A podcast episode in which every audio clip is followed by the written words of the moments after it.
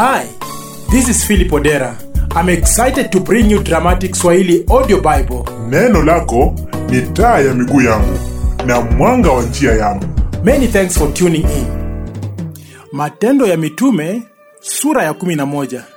Basi mitume na ndugu waliokuwako katika Uyahudi wakapata habari ya kwamba watu wa mataifa nao wamelipokea neno la Mungu. Na Petro alipanda kwenda Yerusalemu. Wale walio watohara wakashindana naye wakisema, uliingia kwa watu wasiotahiriwa ukala nao. Petro akaanza kuwaeleza kwa taratibu, akasema, Nalikuwa katika mji wa Yafa nikiomba, roho yangu ikazimia, nikaona maono, chombo kinashuka kama nguo kubwa, kinatelemshwa kutoka mbinguni kwa pembe zake nne, kikanifikilia. Nikatazama sana, nikifikiria, nikaona wanyama wa nchini wenye miguu minne na wanyama wa mwituni nao watambaao na ndege wa angani. Nikasikia sauti ikiniambia, ondoka Petro, ukachinje ule. Nikasema, hasha Bwana, kwa maana kitu kilicho kichafu au kilicho najisi hakijaingia kabisa kinywani mwangu. Sauti ikanijibu mara ya pili kutoka mbinguni, alivyovitakasa Mungu usivinenee wewe najisi. Jambo hili likatendeka mara tatu, kisha vitu vyote vikavutwa tena juu mbinguni.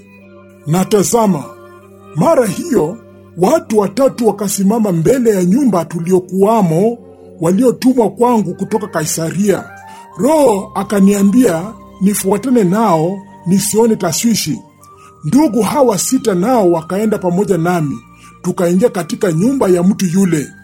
Akatueleza jinsi alivyomwona malaika aliyesimama nyumbani mwake na kumwambia, tuma watu kwenda Yafa ukamwite Simoni aitwaye Petro, atakaye kuambia maneno ambayo yatakuokoa wewe na nyumba yako yote.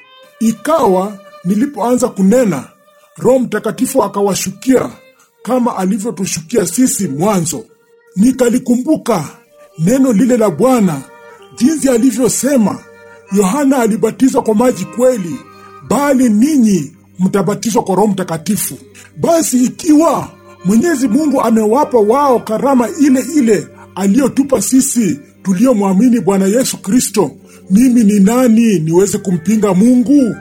Walipoyasikia maneno haya wakanyamaza, wakamtukuza Mungu wakisema, basi mungu amewajalia hata mataifa nao toba liletao uzima Basi wale waliotawanyika kwa sababu ya ile dhiki iliyotukia kwa habari ya Stefano wakasafiri hata Foinike na Kipro na Antiokia, wasihubiri lile neno ila kwa Wayahudi peke yao. Lakini baadhi ya hao waliokuwa watu wa Kipro na Kirene, nao walipofika Antiokia wakasema na Wayahudi wa Kiyunani, wakihubiri habari njema za Bwana Yesu.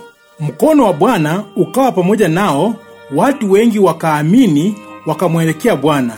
Habari hizo za watu hao zikafika masikioni mwa kanisa lililokuwa katika Yerusalemu, wakamtuma Barnaba aende hata Antiokia.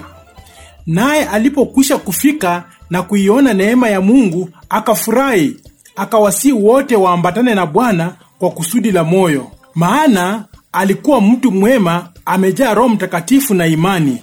Watu wengi wakaongezeka upande wa Bwana. Kisha akatoka akaenda Tarso kumtafuta Sauli. Hata alipokwisha kumwona, akamleta Antiokia. Ikawa kwa muda wa mwaka mzima wakakusanyika pamoja na kanisa na kuwafundisha watu wengi, na wanafunzi waliitwa Wakristo kwanza hapo Antiokia. Siku zizo hizo manabii walitelemka kutoka Yerusalemu hata Antiokia, na tulipokusanyika, akasimama mmoja wao, jina lake Agapo, akaonyesha kwa uwezo wa Roho Mtakatifu kwamba njaa kubwa itakuja karibu katika dunia nzima, nayo itakuwa katika siku za Klaudio.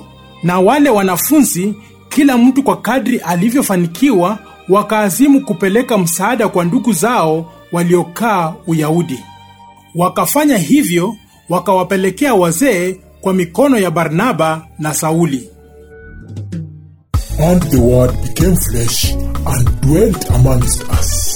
Many thanks for listening to this podcast.